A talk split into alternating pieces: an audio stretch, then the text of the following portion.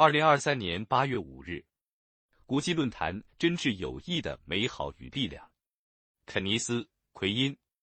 无论是古岭故事，还是埃奥瓦故事，都代表着一种特殊的精神，都展现了友谊的美好。美中发扬古岭故事、埃奥瓦故事所展现的友谊精神，有助于两国和平共处。不久前，我再次到访中国，参加了在福建省福州市举办的。古岭园中美民间友好论坛。作为一名长期致力于推动美中民间交往的前外交官，我对古岭故事非常感兴趣，因为它展示了真挚友谊的美好与力量。这是一个始于19世纪末的友谊故事。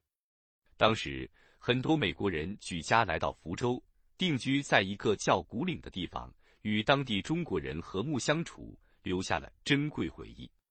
后来，随着这些美国家庭陆续离开古岭，这个故事也逐渐为人所淡忘。直到上世纪九十年代，这段往事才重新为公众所知。童年时曾经在古岭生活的美国教授加德纳回到美国之后，日夜思念着古岭，但一直没有机会重新回到幼年生活的地方。直到弥留之际，他口中仍念着“抠眼，抠眼”。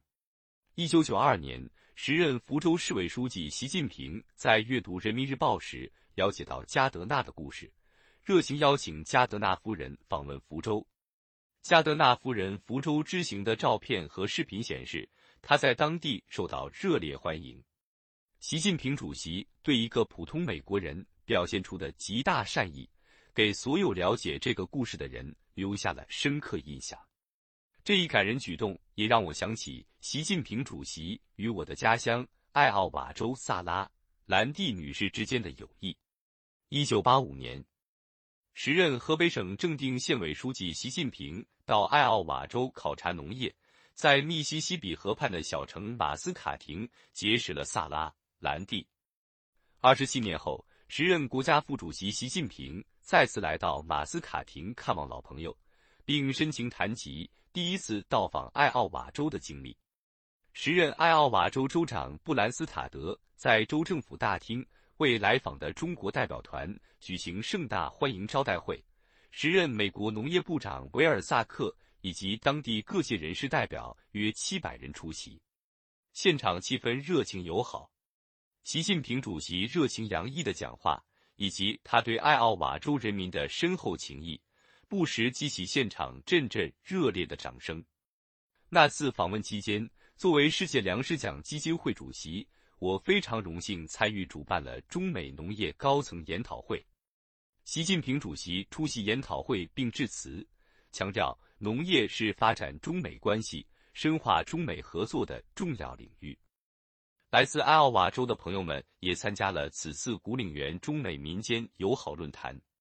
论坛结束后。他们访问河北省，参与纪念爱奥瓦州与河北省缔结友好省州四十周年。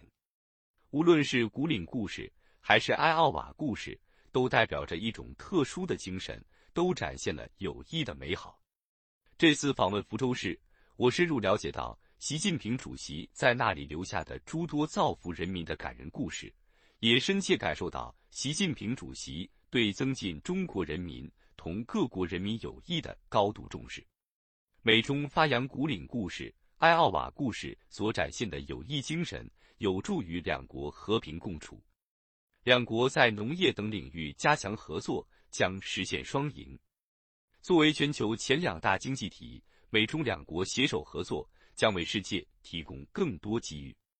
未来，我将促成更多美国代表团访问中国，开展交流合作，增进友情。为两国和平与合作贡献力量。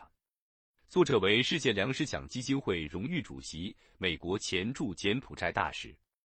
本音频由喜马拉雅读书的小法师整理制作，感谢您的收听。更多深论、时政评论、理论学习音频，请订阅关注。